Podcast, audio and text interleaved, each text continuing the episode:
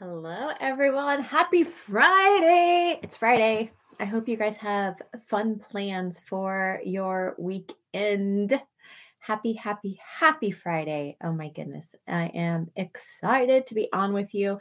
Um, but the topic, it's a heavy topic. It's a heavy topic, but I hope that it, um, I hope it brings life for you. When I was um, considering what I should really talk about this morning, or whether I should even talk. um, that happens to me where I'm like, God, I feel like it's just, sometimes words feel so senseless. And like, do I even have anything to say that's of worth? And that's not me being like weird or anything, just like in light of what's going on around me. Sometimes words just feel foolish. But anyway, Um, this Sunday I, I'm teaching, and the title of the teaching, we're in a series called King of Kings. We are learning to make much of, of Jesus in all of his royal ways and in his, in light of his majesty. And, and so this, this Sunday's teaching is um, called Kingmaker. And, um, And I thought I knew what it was that, that God wanted me to talk about. And I was so wrong.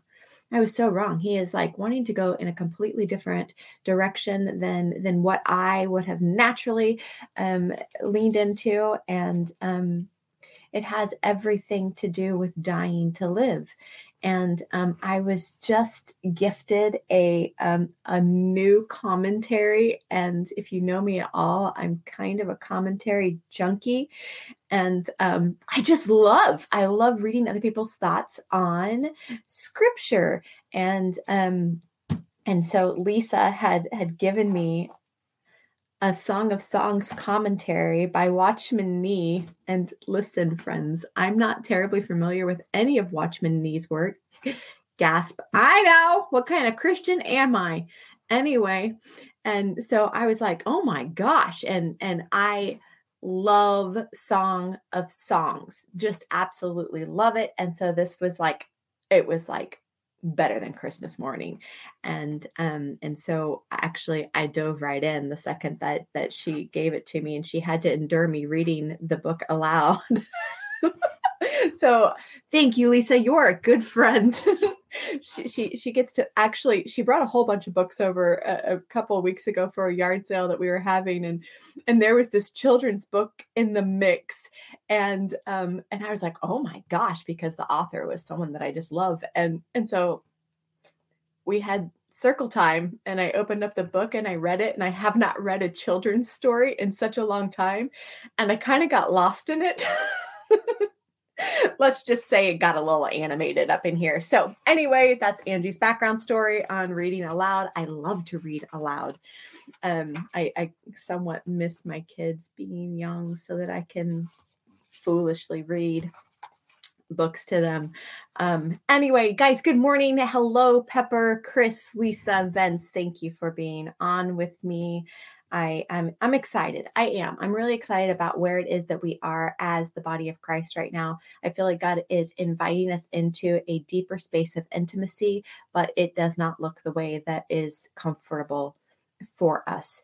And um, there is there is a dying that, that has to take place for us to be able to steward the glory that he is intentionally wanting to pour out in, in these days. And it will destroy us if we are not properly dead. Can I say that? There's some of the, the things that I have found myself saying in the last couple of weeks that I'm like, gosh, I'm morbid, but it's fine. We'll be fine. Okay. So there is no other place to start than Song of Songs five.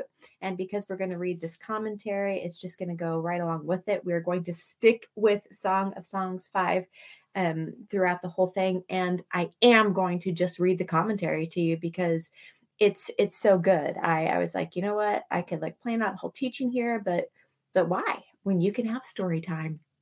But let's read what this says um, at the beginning of Song of Songs five. It's not a very long chapter, but um, I, I do want to introduce what it is we're talking about just by reading the scripture. I have eaten my honeycomb with my honey. I have drunk my wine with my milk. Eat, O friends, drink, and drink deeply, O beloved ones. Verse two. I sleep, but my heart is awake. A sound, my beloved is knocking.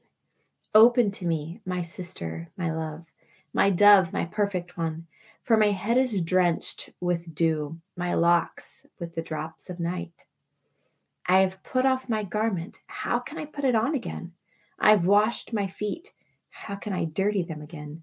My beloved put his hand into the opening of the door, and my inner parts yearned for him. I rose up to open to my beloved, and my hands dripped with myrrh, my fingers with liquid myrrh, upon the handles of the bolt. I opened to my beloved, but my beloved had withdrawn. He was gone.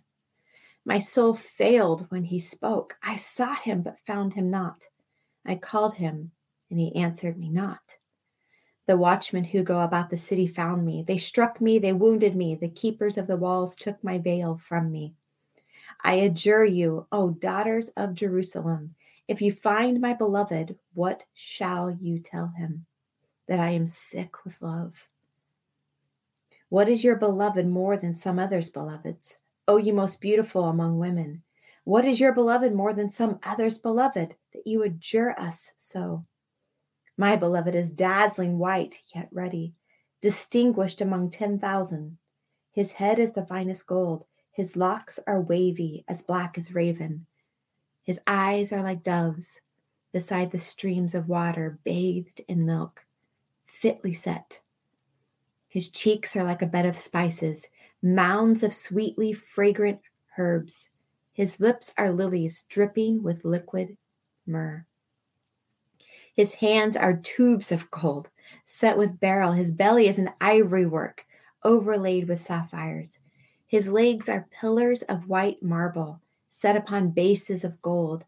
His appearance is like Lebanon, as excellent as the cedars. His mouth is sweetness itself, and he is altogether desirable.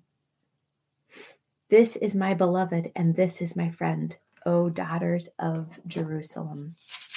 Ah, isn't that so good? I love that she just goes in to just doing her best to ascribe worth to who he is. Have you ever found yourself in that place where you're like, oh my gosh, God, I need your help in even this. Fill my mouth with praise right now because I don't even know how to adore you.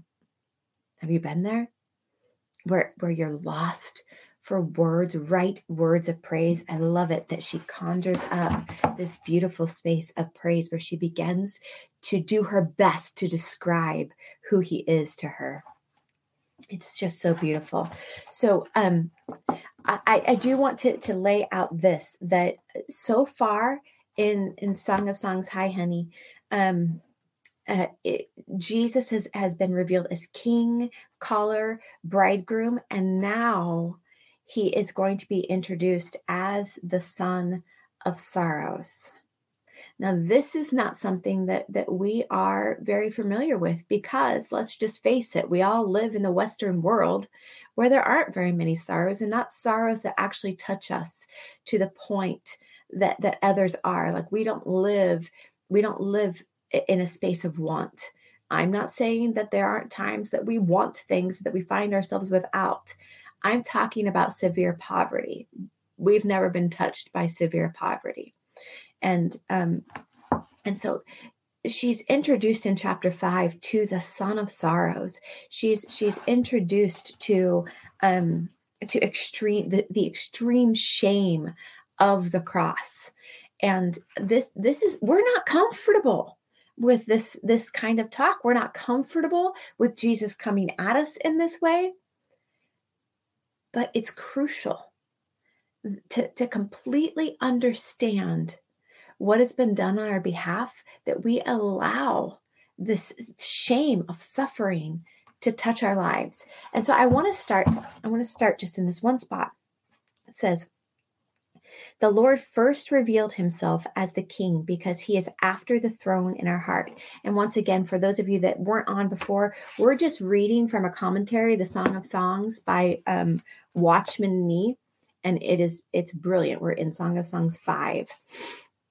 The Lord first revealed himself as the King because he's after the throne in our heart. Then he was caller, leading the maiden out of the inner walls into the resurrection life.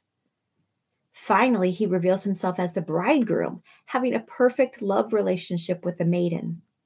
All these things we're comfortable with, right? Now, a completely different revelation is unveiled. My head is filled with the dew, and my locks with the drops of the night. What kind of picture is this? This is clearly Christ's experience at Gethsemane. There his head was indeed filled, filled with dew. That night, his head was filled with the drops of the night. Here he reveals himself as the Son of Sorrows. Hi, Mike. In the past, we saw the Christ for redem- the cross for redemption. We also saw the Christ, the cross for identification. We have seen the suffering and death of the cross, and we have seen how the cross delivers us from the world and self. We have seen the victory at the cross and our confirmation to the cross. After a believer has seen these things, he may think that he has reached the peak experience and that he will then advance step by step toward resurrection and glory. Little does he realize that there is another aspect of the cross that he has not experienced. Even if he has a little experience in this area, it is shallow at best. Although he knows about the suffering of the cross, he does not know the extent of that suffering.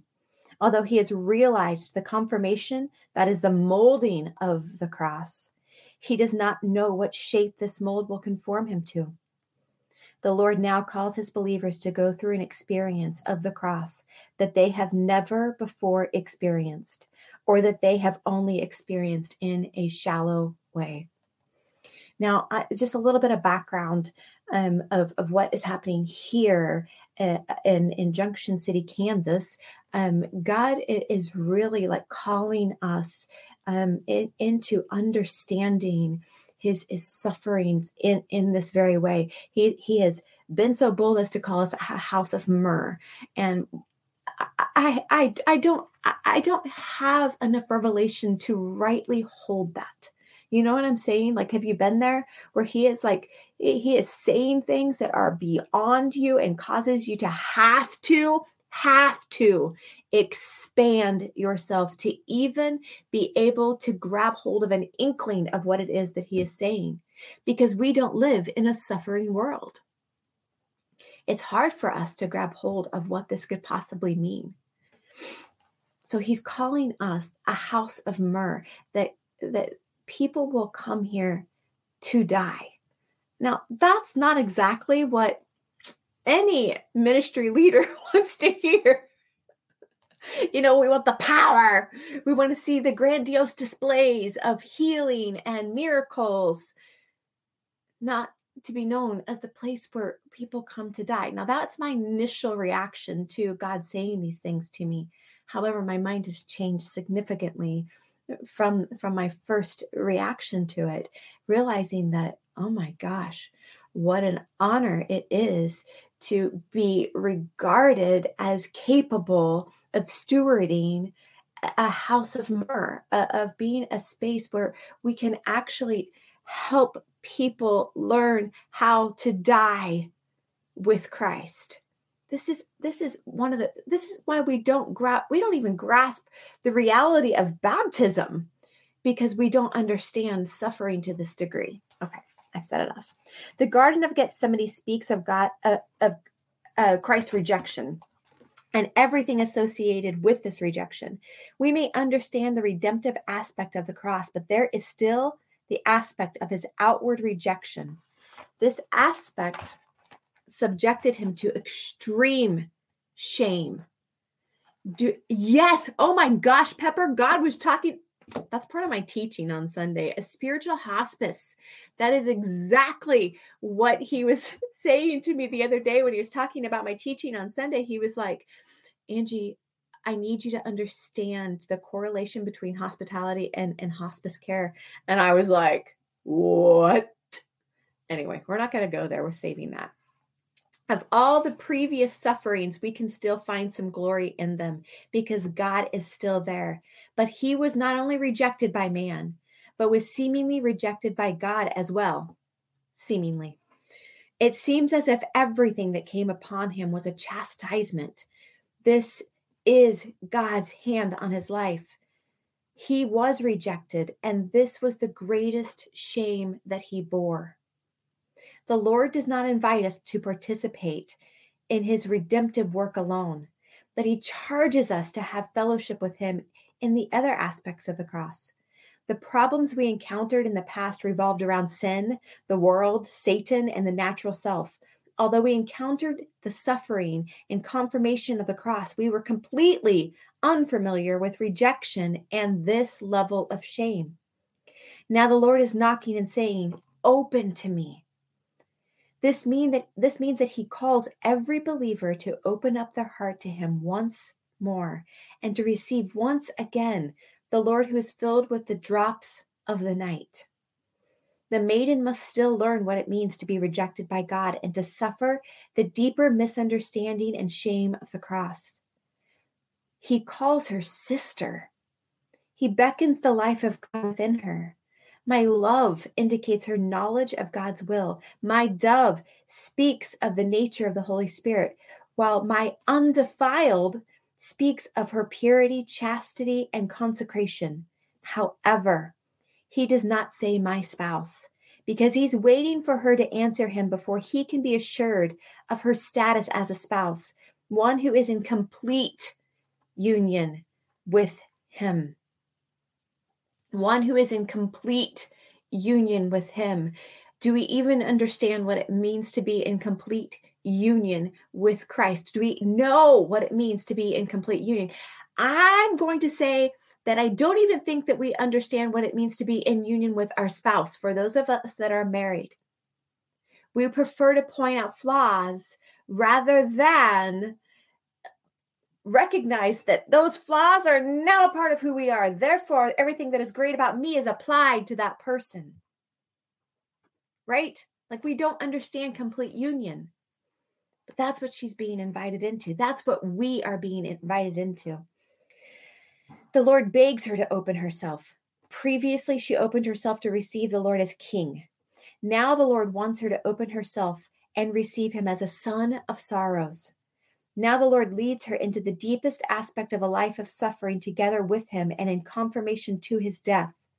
Yet the Lord will never force anyone to take a way that he does not want to take. Therefore, he will only knock and ask. He has to wait until the believers become willing in themselves. Verse three says, I have put off my coat. How shall I put it on? I have washed my feet. How shall I defile them? The call in verse two is beyond many believers' expectation. They do not realize that there is the aspect of shame to the cross. They are not inexperienced as to the cross. They may have had deep experiences of the cross already. Although they have suffered a little for the cross and met some persecution and shame, they have always felt that the cross was their glory, their life, and their power. It never occurred to them that the cross would become their shame, that they would not only lose worldly fame, but also their spiritual renown, that others would consider that God has rejected them, and that God would put them through trials and strip them of comfort and sympathy from those whom they know. Who would think that they were smitten by God? They may have suffered shame from the world, but spiritual shame is something new to them. This kind of misunderstanding will touch their feelings in a deep way because it has to do with the relationship between God and them. Only then will they know what it means to fill up on my part that which is lacking of the affliction of Christ. How unfamiliar is this calling, yet how cruel seemingly. No wonder many shrink back. The maiden may think that God's glory is more important than everything else. In the past, she may have tried to glorify God's name in her life and work. If God allows her to be misunderstood, stripped of her good name, shamed, and considered by others as being in an argument with God, how can she glorify him any longer?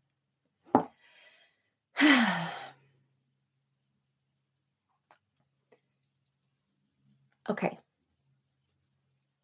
I'm going to get into this more on Sunday, but I want to say this, that there is a shame that that we are invited into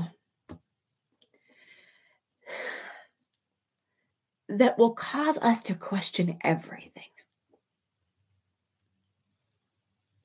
And, and I know that there's a fine line here, that, that, that we, we don't want to see God as one who smites us, right? I know that. I know that. I know how uncomfortable this is.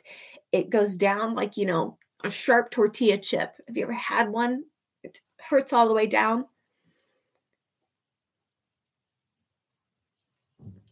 It is for our good that he does the things that he does. I can tell you that in my own life, that there has been a series of events over the last ten years that seem to be increasing in, in the power of shame to where I want to defend myself. I want to stand and say, you don't understand. You don't have the full picture. But he's also denying me that privilege, that right to be able to defend myself and be able to explain what's actually happening. I was in a group a couple of weeks ago, and um, it was a Zoom group, and we were in a breakout room, and we were supposed to be prof- practicing prophesying over each other in areas that God was wanting to bring justice. And I'm not going to get into what the word was, but they were so right on the money in this word that it touched a space of shame in me that God was wanting to redeem. See, we cover up parts of ourselves that we want hidden back, that we don't want him to acknowledge because we don't want to look at it. And that's what he's talking about. He's talking about awakening us to the very shame that he went through, because we will never fully understand our oneness, our union with him, if we don't also experience this. We need to understand that he is God. Jesus is God.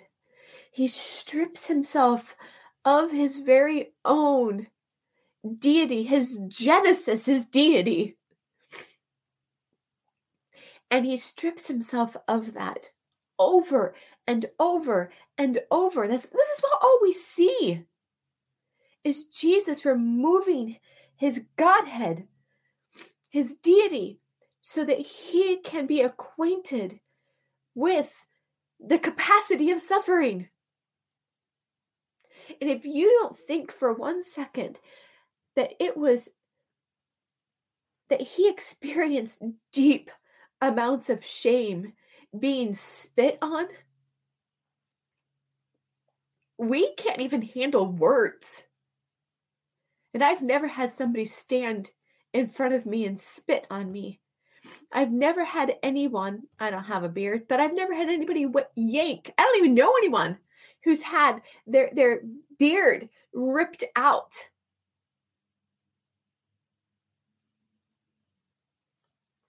I've never been accused to the point of death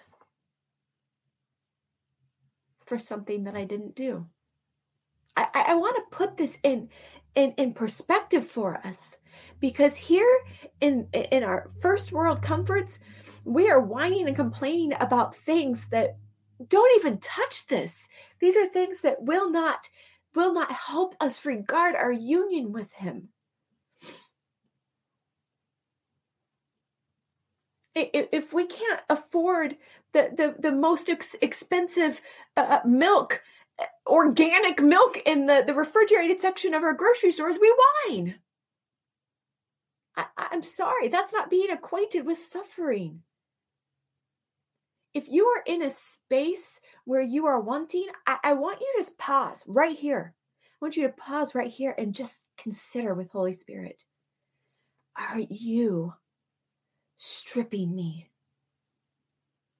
of what I know as comfort so I can become better acquainted with your suffering? So I can better understand what I have with you. So I can better understand union. You guys, we will not be able to steward the level of glory that he has for us. It's his intention to pour that level of glory out on us and through us, but we won't be able to steward it well if we are not fully acquainted with the completeness of union in Christ, okay? I should have marked where I was because I forget where I'm at often, but I needed to say all that. Oh, I know where we're at. With those who have heard such a calling, there may be another problem. They may be concerned about God's work. Through the cross they have experienced, others have been attracted to them to learn the Lord's way. The maiden's past experience of the cross made her a channel of life. Those who wanted to follow the Lord had to go to her. But if she answers this new call, don't miss this.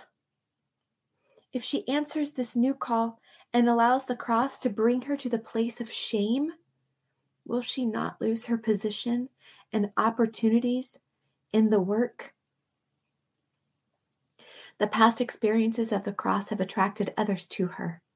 Will not the future experience of the cross turn people away from her? Will anyone draw near to her again? Will anyone want to learn the way of the cross from her? These thoughts may bring hesitation to her footsteps, and it will you and I also. We believe that our life as ministers of the gospel must look a certain way. And, and we turn our backs on the very fire that God is bringing to us to bring about a new purification inside of us. Because we are afraid of what it will look like. And I can tell you firsthand that those who once came to you for your counsel, for your wisdom, for your ways, they will turn their back on you because they do not understand what it is that God is doing within you. They can't understand. And for you to put that expectation on them is wrong. I have been wrong. And I have had so many people turn their back on me, thinking that they know what is going on in my life. My life, if you could have eyes to see, is nothing but sheer loss. It's just a whole lot of loss. But my gosh, he's making room. He's making room for something greater. And what is it to me if people turn their back on what it is that God has done and is doing in my life? That's not for me to care about, nor is it for you to care about. And this is part of counting the cost. There are people close to me that have wrongly judged this scenario, and that's okay. That's okay. I'm not going to change my mind about who they are. They can't comprehend it because they don't understand the sorrow of the Son. They don't understand the shame of the cross. I don't even understand it. I'm trying to. Therefore, she answers, I have put off my coat. How shall I put it on again? In her outward walk, the cross has put off the old man with its deeds. Yes, Pepper, we, we have to accept being misunderstood. Uh, Jesus was so misunderstood. They expected him to come in as some chief warrior to annihilate those who opposed the, the Jewish people. And when he comes in as a lamb, not uttering a word of complaint, they lost their attraction to him. Anyway. In her outward walk, the cross has put off the old man with its deeds. Should she rise up to accept the loneliness and shame of the cross and to bear the misunderstanding, like putting on a coat that she has put off? Is it not enough for a person to experience the cross to the extent of being genuinely delivered from the old man? Many believers who have reached this stage do not see that there are two aspects to the cross, the negative and the positive. The maiden knows resurrection and the cross, but she only knows the negative aspects. Her attention is on the cross's work in dealing with the old creation. She does not see how the cross also deals with the new creation. She only sees the cross in its work of deliverance. She does not see the cross in its work of initiation. She may misunderstand and think that these works belong to the realm of resurrection. Actually, they belong to the realm of the cross. On the pro- positive side, the cross brings a stamp of shame, suffering, and misunderstanding to the new creation.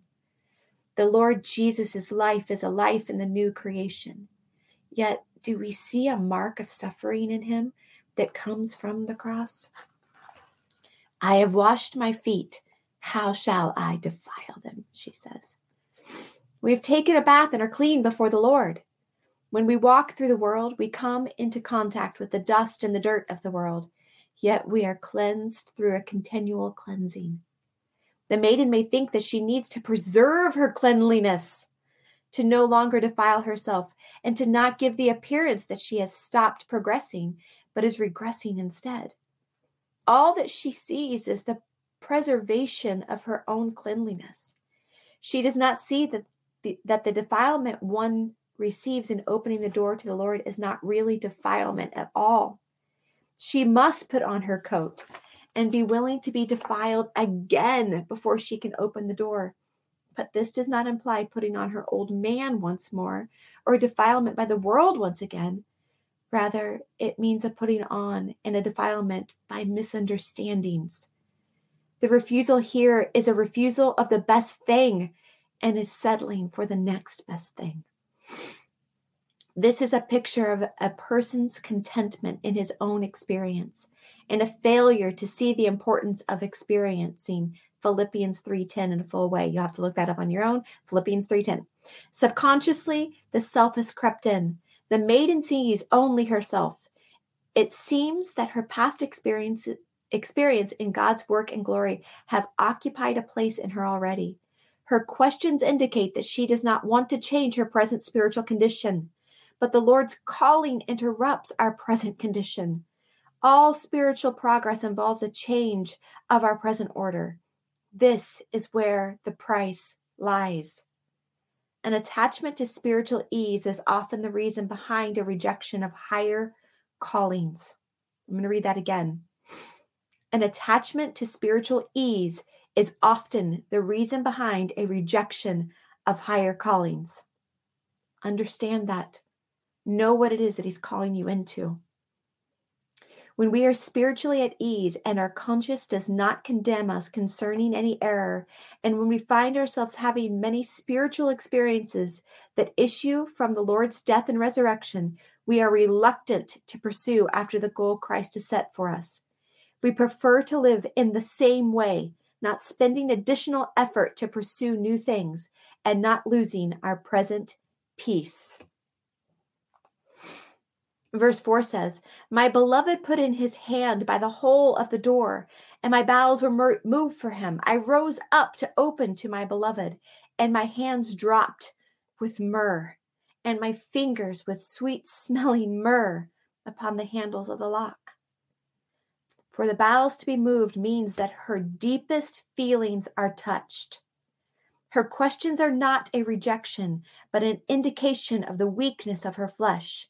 Her will has fully been subjected to the Lord.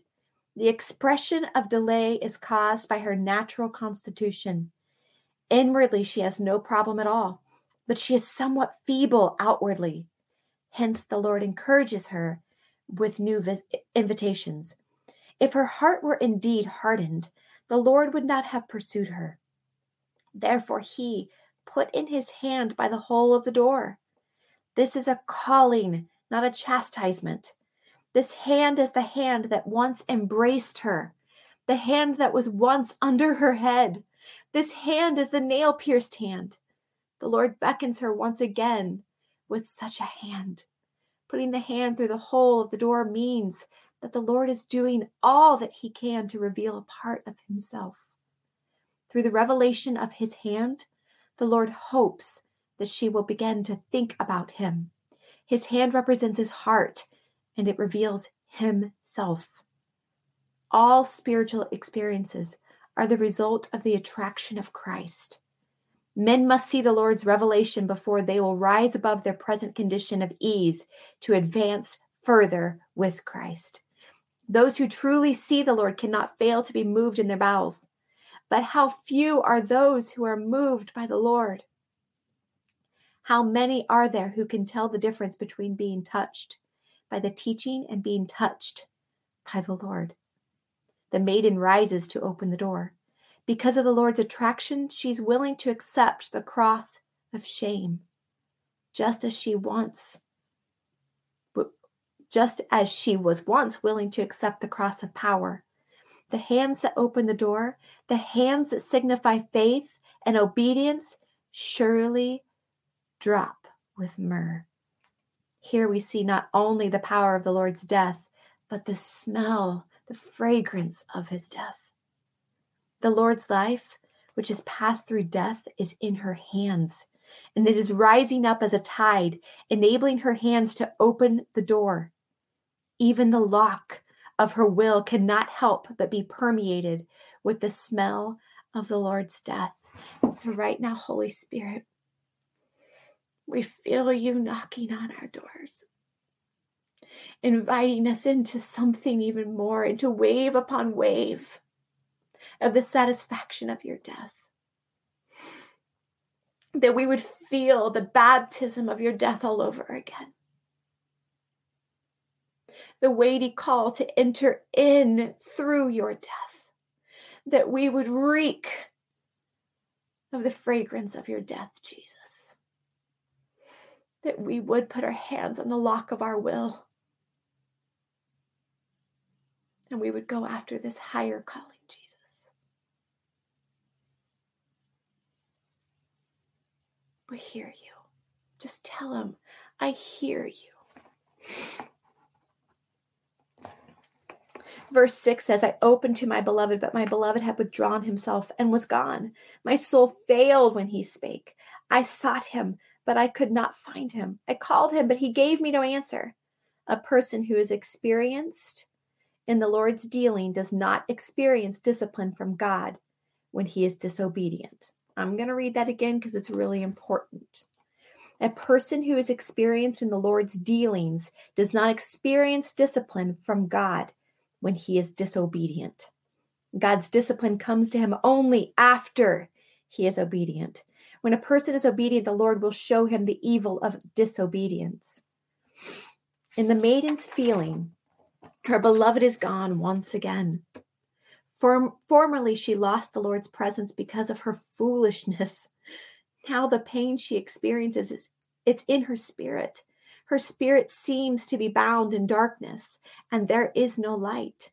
She recalls how she was beside herself with the, when the Lord first called, and how her soul was raptured away to him. When he spoke, her heart was ravished. Now she hates herself and does not know why she cannot have the outward strength to match her inward desires. She hates the fact that she gave a false excuse, which caused him to hide his glorious face. She can only look and call. She cannot find him, and he will not answer. The search is different from the one she had before. This search is, is not on the streets or in the broad places, but it's before God. And even her prayers seem useless. I'm going to stop there and um, and, and just remind you that I, I'm going to, to get into this deeper on Sunday morning. So please, if if this is striking any chord within you, just tune in on um, Sunday morning. We we typically go live about ten forty-five, or you can catch up either on our podcast or, or later on Facebook um, or YouTube. Um, but what, what I really want us to grab hold of here is that there is a call that has gone out, and I don't care what part of the world that you live in, it has gone out wide, that we would enter into this kind of death with him.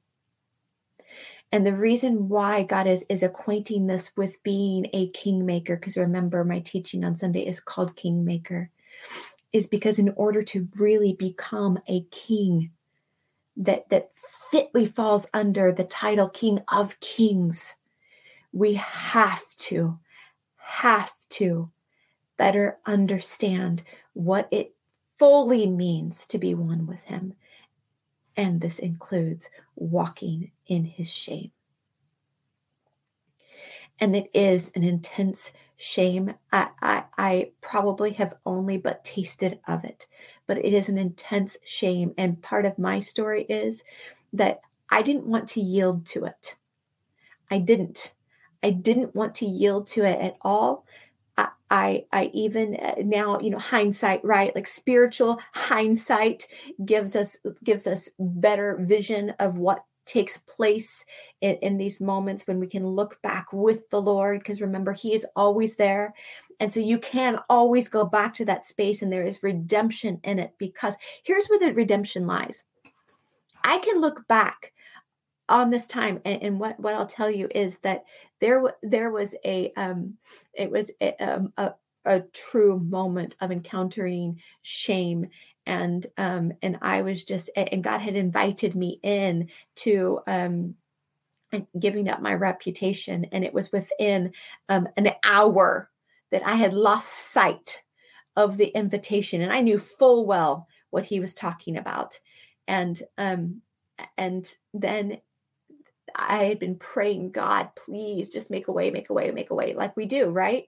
And and oftentimes when God comes in the way that he has been coming in in my life, we will not rightly investigate things that are brought before us that appear as blessings. Now, what I did on this particular night was receive a bribe from the enemy to be able to get myself out of this shameful position.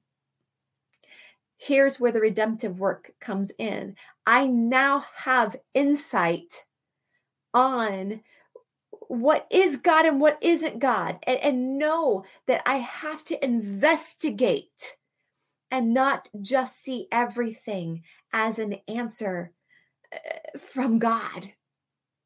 And so all I did in this moment when I said yes to this bribe, that's just what I'm calling it, the bribe of, of Satan, I delayed this season of suffering that he has called me into. I'm sharing this with you, and maybe we'll get into more details on Sunday. Still undecided on that. When your story involves more than just you, you need to use wisdom. I'm going to throw that out there. But what I can say is that I'm thankful. I'm thankful to have gone through what, what I, I, I have gone through up to this point.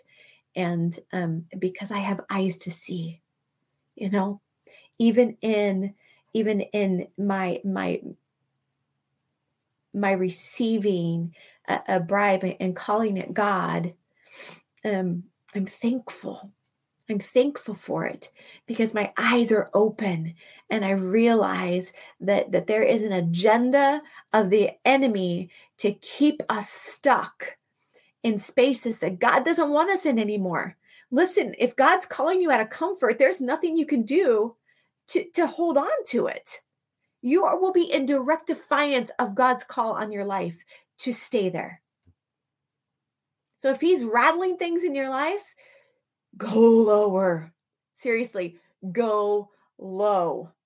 Because you want to be able to see everything that is coming at you through his eyes so that you don't get yourself caught up in delay. This particular delay lasted an entire year. It's okay, because I've learned a lot from it. I, I, I wouldn't be able to even be on here with you talking about all of this if I hadn't gone through that. So, um, you know, even in this, I can say, God be glorified, right? I, I, I did the work. I did the, the work of repentance, in case you're curious, but I'm so sorry, Jesus. So sorry that you, that I delayed your work in my life, you know? And, and I get it. Shame like this, and understand the difference, understand the difference. It's not that same shame that haunts us, that makes us um, want to feel bad about ourselves. It's not like that. Okay. So um, you, you need to go and, and ask Holy Spirit to show you the difference, because there is a difference between, between the two. We're not talking about that, that shame that, that makes you want to ridicule yourself. That's not what we're talking about at all. Jesus never mocked him, himself. You know, he never mocked himself. He allowed himself to be mocked. Do we understand? Okay. Um, Father, I, I just feel like we are standing on precious ground. It just feels like such precious, holy ground. And mostly talking about things that we have very little knowledge on. But we thank you. Thank you for bringing us into such wealth of being regarded as one with you. That you would invite us into understanding the shame of your suffering as new creation. I am just in awe that you bring us into yourself to reveal the shame of your suffering.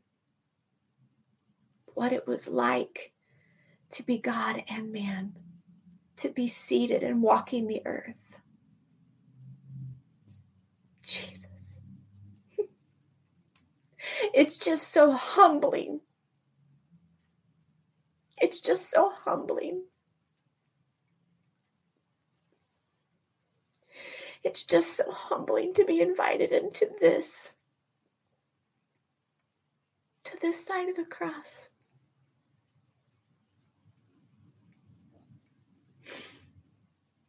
And we thank you for the invitation to go lower still.